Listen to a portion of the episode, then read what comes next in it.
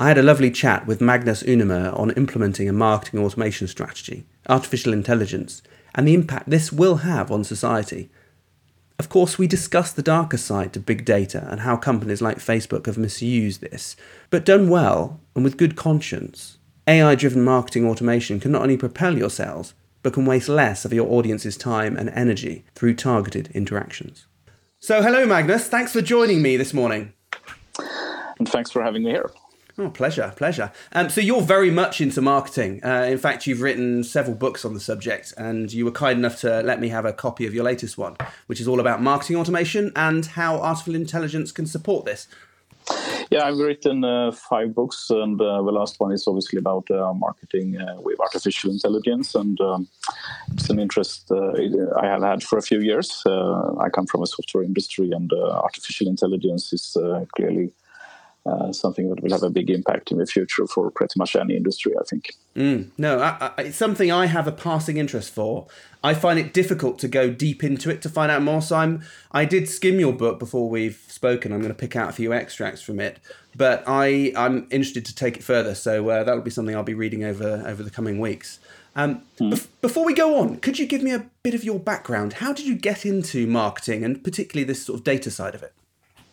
Yeah, I think I have quite rare or unusual background uh, being a marketeer. Um, I actually started as a software developer 25 years ago, and I worked in the uh, semiconductor and microprocessor chip industry, mm-hmm. uh, developing software for uh, for electronics design. So, um, software we developed uh, was used by engineers to design the next generation of electronics. Uh, but I quickly found out that it was more interesting to talk about the software products we developed rather than writing the code right. for them. So. Yeah. Um, so for the last 20 years or so, I have been on the marketing side uh, of software companies.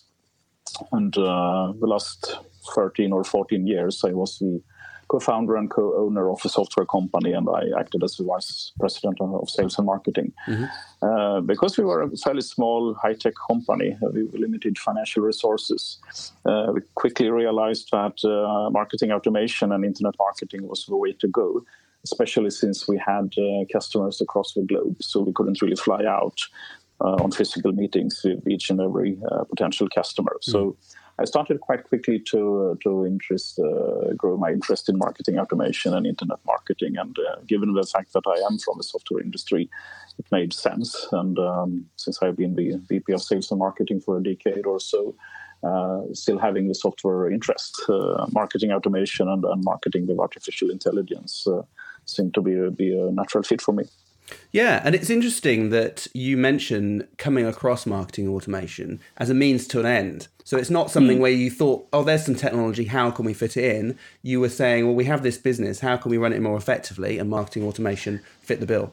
Yeah, so basically, we were a fairly small company. Mm. Um, we had company, uh, customers in over 50 countries. Uh, and uh, too little financial resources to do everything we yeah. wanted. So marketing automation seemed to be a fantastic way to uh, capture more leads uh, from the website, uh, nurture them automatically towards purchase.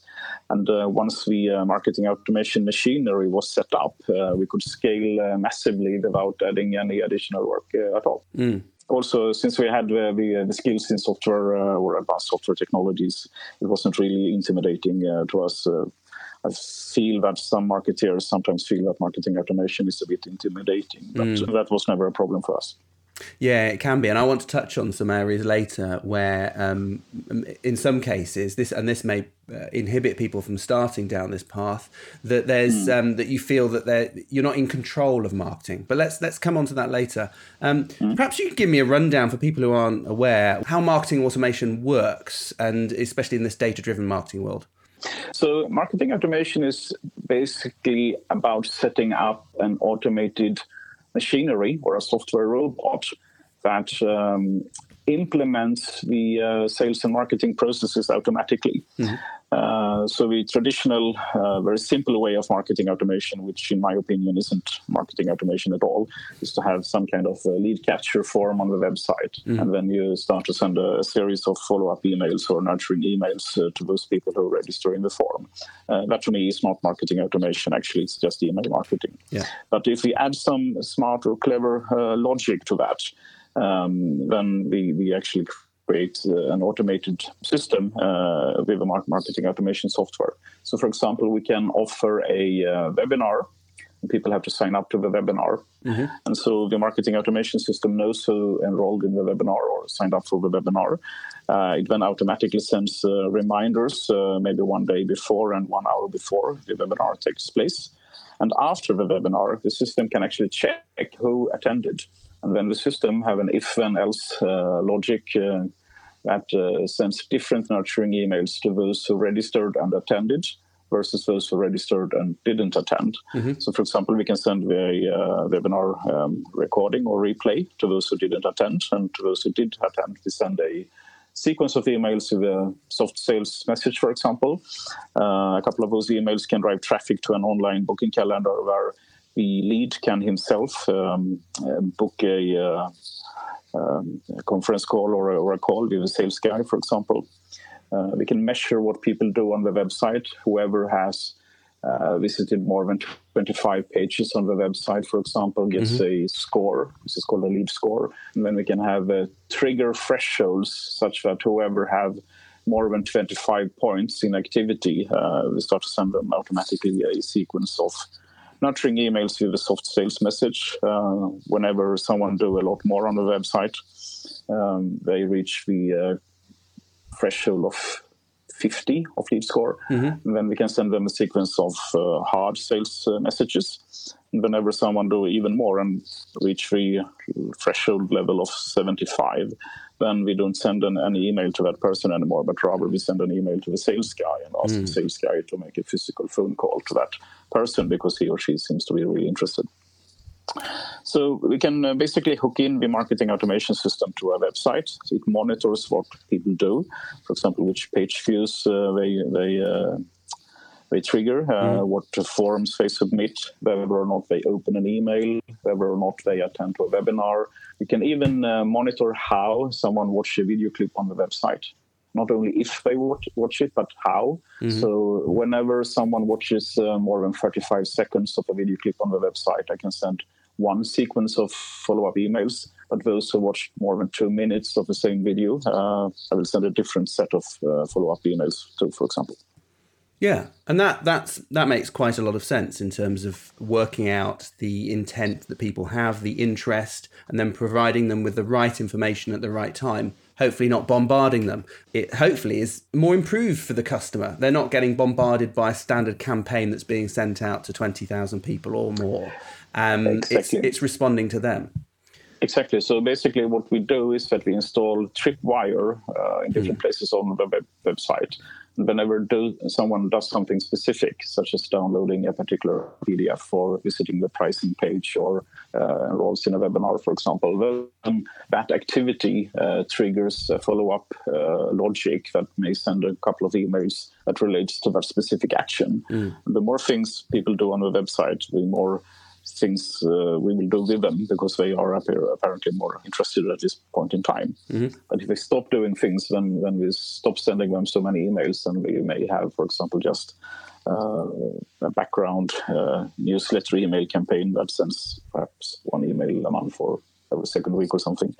Um, but every uh, email we send becomes much more targeted and it's uh, context adapted. So it it is sent because someone has shown a particular interest in that specific topic.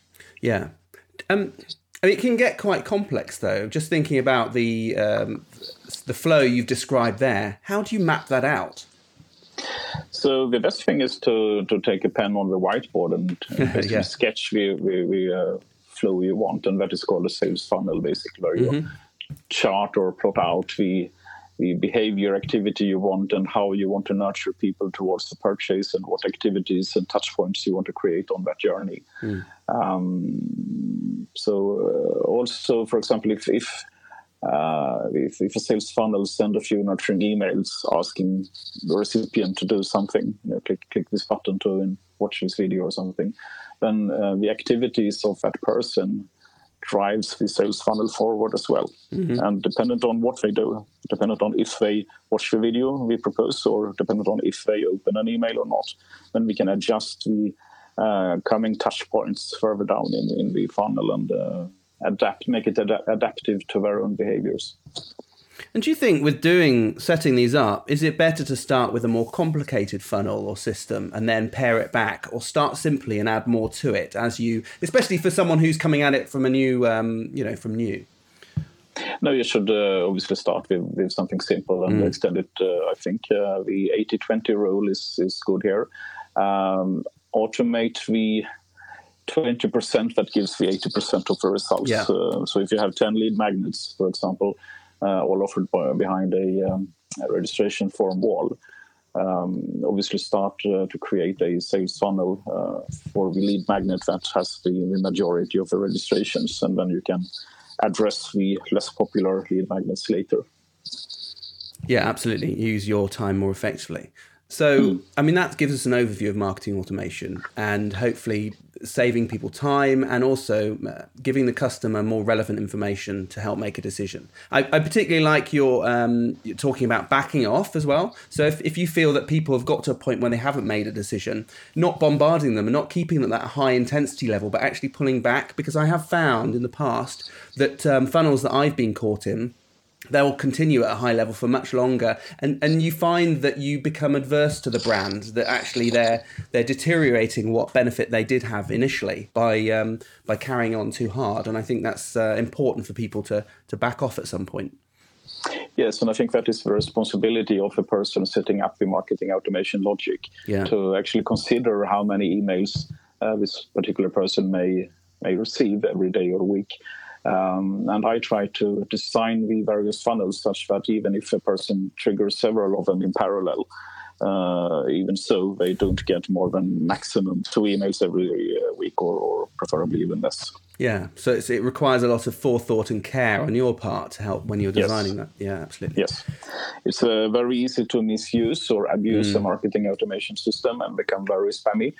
Um, but the whole point of marketing automation is just the opposite to become less spammy, uh, perhaps sending less uh, emails even, uh, but doing that much more uh, targeted with the, with the, right information yeah. at the right time. Yeah, absolutely. We should be helping people um, buy or, or find out information for things that they're already interested in rather than bombarding them with things that they're not they're not into or not interested in.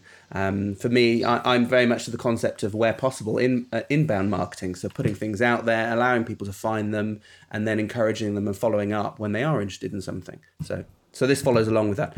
So y- you also talk about artificial intelligence. So this is one step further. How does how does that fit in with marketing automation to uh, or that process? So I usually uh, sketch a triangle when I try to explain this. Uh, if you have a triangle with three layers, at the bottom uh, you have a very wide base. There's a lot of companies using a CRM system. Most, at least B2B companies, use a CRM system to mm-hmm. record uh, their leads and customers and, and, and sales activities uh, with those people. So the basic level uh, these days, uh, at least for B2B companies, would be to have a CRM system, and most do. Um, if you take one step up in the pyramid, uh, one one level up in the pyramid, then um, there's a lot uh, fewer people in that group that actually uses marketing automation or traditional marketing automation. Um, but I think that any company, uh, certainly above uh, five five employees or something should absolutely use marketing automation, um, at least if the internet is, uh, is of interest to our um, business. Mm-hmm. Um, but there are fewer people using marketing automation compared to companies using CRM systems, uh, obviously. Um, but if you take a third step up in the pyramid, the third third layer or third floor, uh, at the very top of the pyramid, uh, we have marketing automation that is driven by uh, AI insights. And uh, currently, there's very few companies using AI in their marketing. Um, and it's the top of the technical level, let's say. But I think that uh, AI will become commonplace in maybe in, in a year or maximum two. Mm. Uh, every company more or less will use AI in their marketing. Uh, they may not be aware of it, but they will use it uh, because it will be hidden under the bonnet of, of the uh, marketing software they use already, such as Gmail or uh, you know Mailchimp or, or anything like that. Mm-hmm. Uh, and AI can be used in practically any part of, of marketing. Uh, in my book, I think I think I outlined probably 200 different ways you can use AI in marketing, and a very simple um, usage that I think every email marketing solution will, will include in, in a year or perhaps two is uh, to use AI to predict at what time of the day uh, certain people in the email list should receive email to guarantee the highest possible open rate. So, email marketing software can, for example, predict at what time a specific lead uh, should receive an email. Mm-hmm. Uh, so if you send uh, 100,000 emails to 100,000 leads, they will not be sent at the same time, but maybe at 100,000 different times during the same day, all based on the past experiences of how that person and other similar people have opened emails in the past. Mm. So that's right. Yeah. So it can learn over time uh, mm. where the click rates are highest for those individuals. Mm. Yeah, there's there's also another example in your book, um, which I thought would be good to just uh, draw out here about health clubs. Um, and one of the one of the example was that health clubs could use artificial intelligence to find attendance patterns and look at those and match it with people who cancel.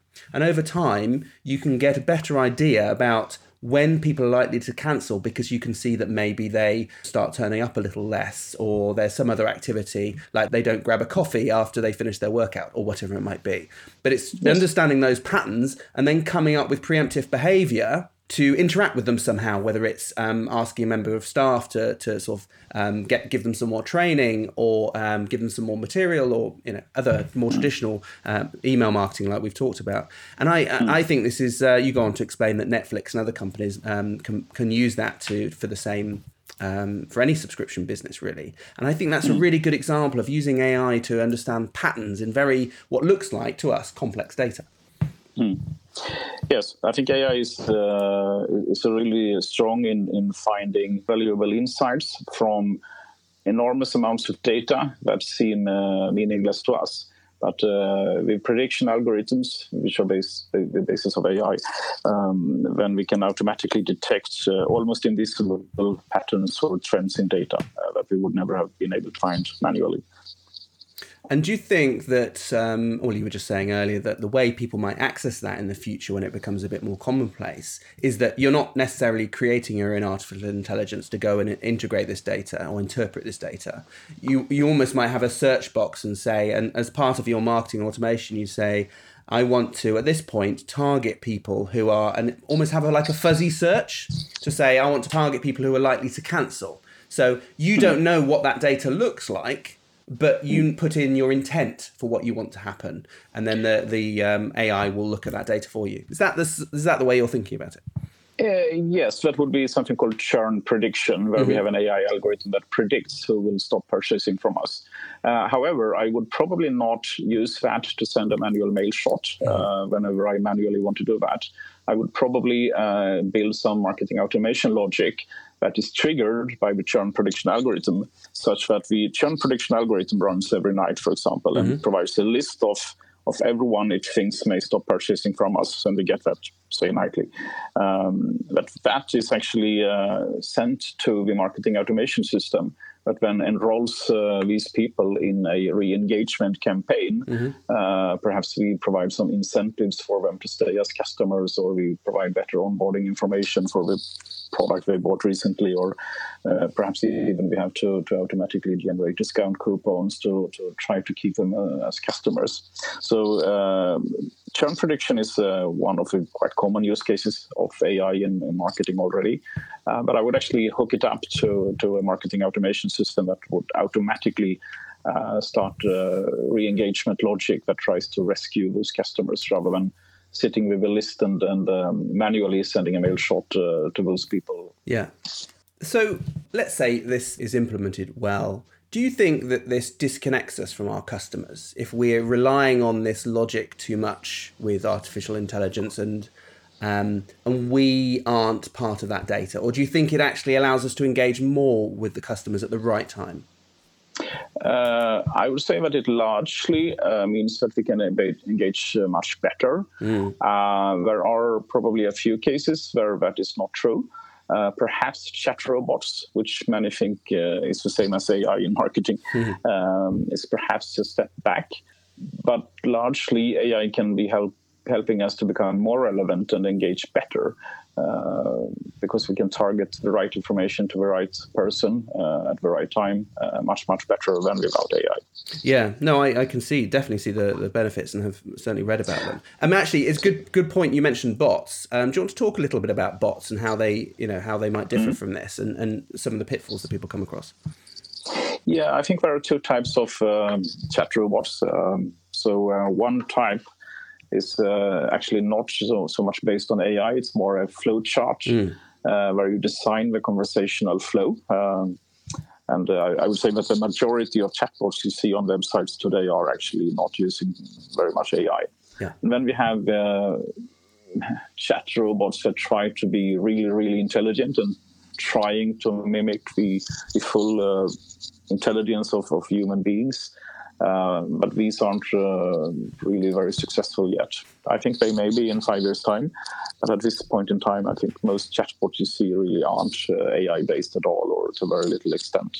Yeah. Um, perhaps they use AI for um, understanding, uh, you know, what emotional mode someone is in, if they are happy or unhappy. But the actual conversational flow is largely driven by just traditional flowchart logic, basically. That. Mm that um, controls the conversational flow.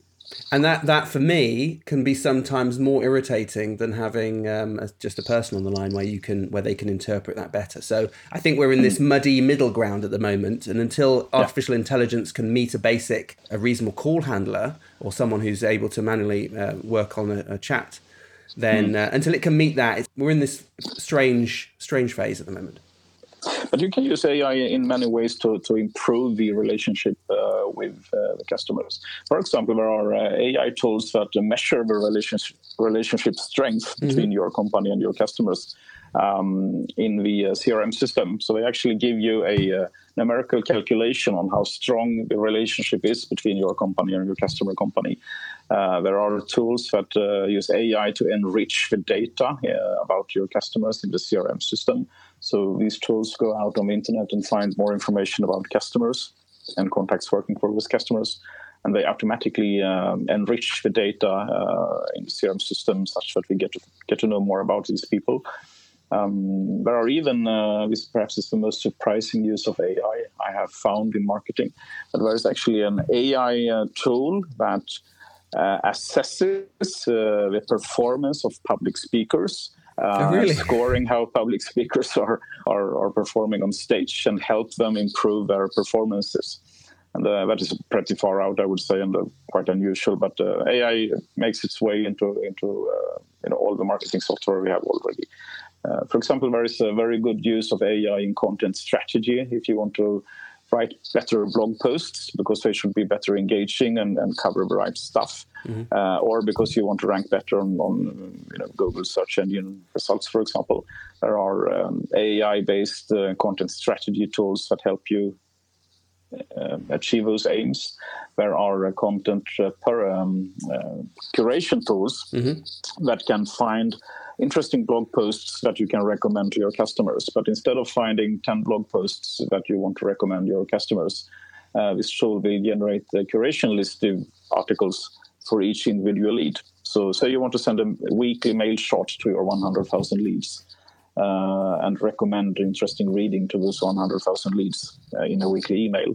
Then there are tools that can create uh, 100,000 emails and send it to 100,000 people. Uh, but each individual person gets its own unique, uniquely um, designed curation list with, with, articles that likely interest that specific person. Mm.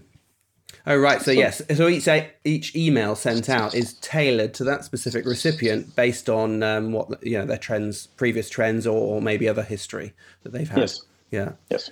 Um, so that what, what you mentioned there, sort of diving out onto the internet, collecting additional information to enrich the data set you've already got. Um, I mean, a lot of companies have been doing that already. Um, some doing it in the background for very shady purposes. I mean, in your book, you mentioned Facebook and uh, um, Cambridge Analytica and that's a mm. well-known case study where they they've effectively done something similar, sort of enriching these. They I, they may have done it through artificial intelligence or manually, but they've effectively sort of enriched data. Do you see any downsides to this in terms of using marketing automation and artificial intelligence-led marketing automation, um, in terms of providing these sort of incorrect judgments on someone? So it's going out, finding data, and pulling the wrong information. So I think that largely it is not such a big problem to most people because they would use it for you know good purposes and just mm, try to try to make your emails uh, better yeah. targeted with more relevant information and, and stuff like that um, but uh, whenever companies like cambridge analytica actively try to use that to affect the outcome of public elections, mm. then I think it becomes quite scary. It does, um, yeah. in, in China, actually, uh, the, uh, the government of China uses AI to score uh, all the citizens of uh, of their country. And based on uh, how you behave, what you tweet on Twitter, or, or if you are you know, speeding or doing something else they don't like, then you get a lower credit score, and that may affect affect that person such that they are no longer allowed to buy a plane ticket or, or you know, get treatment in a hospital or, or things like that. And uh, that is a little bit scary, I think. It is. It's it actually reminds me of a Black Mirror episode. I don't know if you've watched that uh, series, which is now on Netflix, um, where there a woman is in this world where there's very much a social scoring that's taking place and for every transaction you would rate other people and your mm. social score will impact your standing in society and, and whether you can get a mortgage or whether you can um, be in a certain area and I, yeah, uh, yeah and it, it seemed crazy until you look at China, and they've got this in place already to some extent. Yeah. Yes. So it's not uh, the future; it's it's actually here. It's right now, yeah. Um, yeah. So you've got a chapter on this book on ethics and how this affects society. Al, my mm. co-host for the other side of our podcast, is particularly interested in the ethics of artificial intelligence and computers, mm. Uh, mm. and how companies use it. Um, do you think do you think we're ready uh, for this technology as a society? I mean, there's a lot of people who who don't realize the amount of data that big companies like Facebook and many others are collecting. Do you think we're ready for this and understand so, the, the real depth of it? So I want myself to collect more data about the website visitors uh, that come to my website mm. because I want to provide a better experience and provide information that is more engaging to, to them. Uh, and in that sense, I think that is quite okay.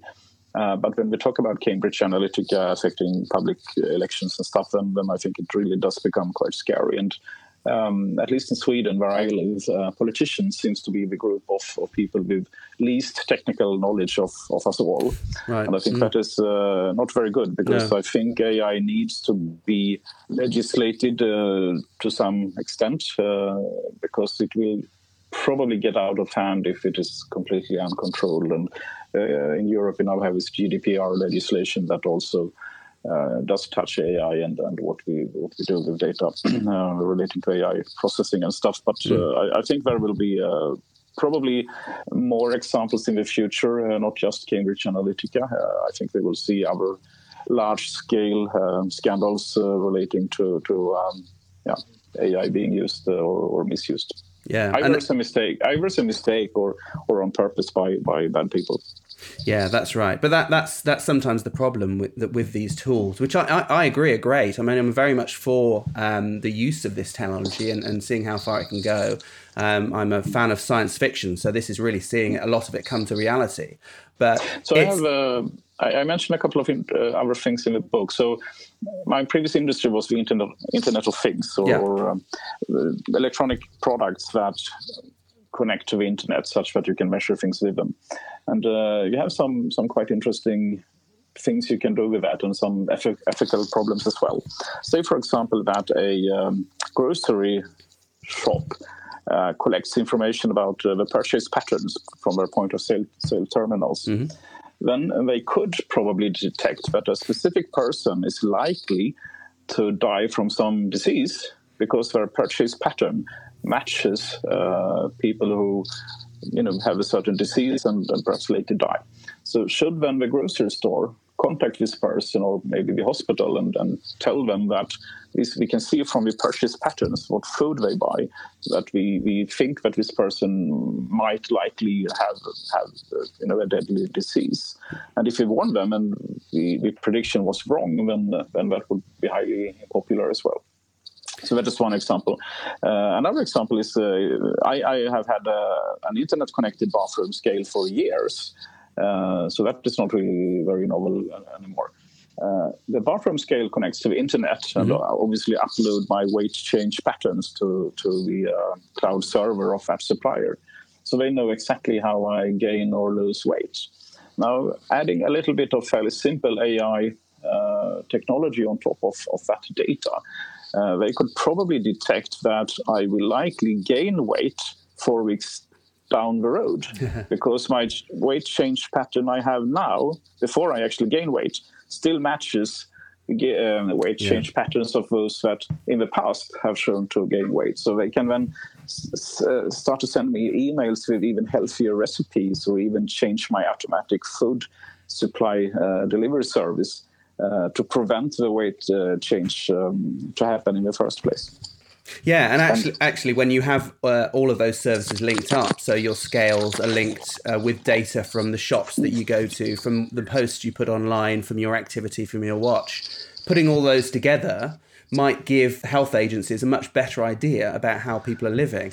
Absolutely, and I recently bought the Apple Watch 4, mm. which, uh, at least in the US, apparently can can warn that you are going to have a heart attack within the next day or two, or something yeah. like that.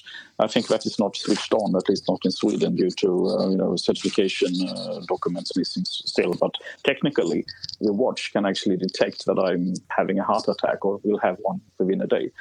Uh, but if that data gets out of hand, uh, then that's highly sensitive, and you know, the ethical questions relating to people gaining access to such data is, is quite severe. I think. Yeah, and um, I think it's just it's worth everyone em- embracing the technology, but trying to understand it in, in a way of how it affects society and whether um, whether there are there should be sort of uh, air gaps between certain elements of data to protect, and it, it's a difficult decision. Yes, but you can use the same technologies to harvest data uh, and apply AI um, analytics on top of that and drive marketing from that, even if that data is not related to, to how people behave. Mm-hmm. So I, I, took one example in the book as well. Uh, if you have a windmill farm, for example, you can hook up the ball bearings of the windmills um, to the internet and you can measure the vibration patterns and the heat patterns of of the ball bearings in the windmill. And using AI technologies, we can then predict that this specific ball bearing is about to really? break down in four weeks' time. Yeah. And uh, we can then, uh, if this is hooked up to the marketing automation system, we can then send an email or a sales email to the operator or owner of this windmill that we produced. Um, and tell them that your windmill, uh, Mr. Jones, will likely break down in two or four weeks and so uh, click here to purchase the spare parts such that they are um, um, delivered uh, in time before the machine breaks down. Or actually, we can replace them in advance uh, to prevent the machine from breaking down in the first place. Yeah, absolutely, and save more more problems with uh, further uh, that it yeah, causes yeah. down the line. Yeah, absolutely. Yes. So this is called uh, predictive maintenance, uh, and that is a very big thing now in industry. Uh, but I suspect that if we connect uh, predictive uh, maintenance data from industry or machinery uh, to marketing automation systems, then we will have automated marketing systems that will sell spare parts and services automatically based on the health of any particular machine, based on how that machine operates and are being used. Yeah, no, it's a, it's a very good use for it. Um, what have you have you come across any challenges in implementing marketing automation? Yes, if we uh, return to the more basic marketing automation that most companies probably will use, rather than the very uh, you know futuristic AI stuff. Yeah, I think that the uh, the major problem with marketing automation is that people don't understand um, how much content production it uh, generates. yes. Um, because the marketing automation is about sending more targeted information to the right person at the right time. Mm. That means that you need to develop a lot more content to fit all the different interests of different people at different times. So instead of sending one uh, weekly newsletter email, for example, you need to send five because you have five different buyer personas or five classes of customers, all with different interests. And then that increases the need for email copy by five times, and then you need to double the amount of uh, lead magnet uh, PDFs, uh, you know, white papers and stuff. And um, uh, largely, I would say that uh, it is misunderstood that that marketing automation also generates a need for a lot more content production. Yeah, no, I can, I can, I've certainly seen that in the past uh, with our, our experience, definitely. Um, so to round off this interview, do you have any pieces of um, maybe two pieces of marketing advice that you could recommend to people if they if they uh, want to get ahead or get started in marketing automation, then maybe take it further with um, um, further reading into artificial intelligence? Hmm. So my golden rule uh, in marketing automation is, is actually two. First, uh, every page on the website should have absolutely minimum one uh, call to action button that drives traffic to a landing page with a registration form that offers some down, free download of some sort mm-hmm. uh, to generate more leads uh, from the website. But every registration form you have on your on, on your website should also start a an automated follow-up sequence, uh, basically a sales funnel that can include things like uh, webinars, videos to watch, um, online booking calendars where customers can book uh, consultation calls automatically themselves and stuff. Mm-hmm. So um, have one call to action or more uh, on every page on the website. Make sure that every registration form uh, starts some kind of automated uh, marketing process uh, that puts your business on autopilot. And secondly, I would say that uh, if you have a marketing automation system, make sure to integrate it with all the other IT systems you may use, such that the marketing automation system get access access to all the data that could help it uh, gen- uh, deliver even more relevant information at the yeah. right time. Yeah, very sensible. Um, lovely. Thank you very much. Really good to speak to you. Um, uh, and I appreciate um, we, we went into the darker side of um, AI at the end.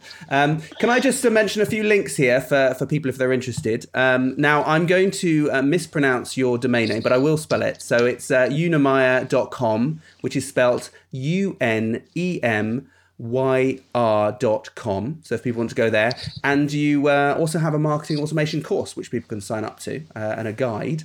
So I will put the link to that in there, and that, that will give people a, a bit more information on um, and follow up really on what you've been speaking about. Um, and I will also put a link into your um, data-driven marketing uh, with artificial intelligence book uh, on Amazon, so people can have a have a read of that and get hold of that. Um, Thank you. Yeah, but I do appreciate it. So thank you very much for your time. Absolutely. Let's keep in contact. Yeah, thanks. Thank you. Bye. Thanks for listening. If you like this interview, you can visit ratherinventive.com slash podcast and listen to more interviews with fascinating people, plus our monthly podcast on business, creativity, and the web. To get the latest episodes the moment they are available, you should subscribe directly in Apple Podcasts, Overcast, or whichever podcast player you use. If you'd like to get in touch with me, I'm at Ben Kinnaird on Twitter, or you can email hello at ratherinventive.com. Bye.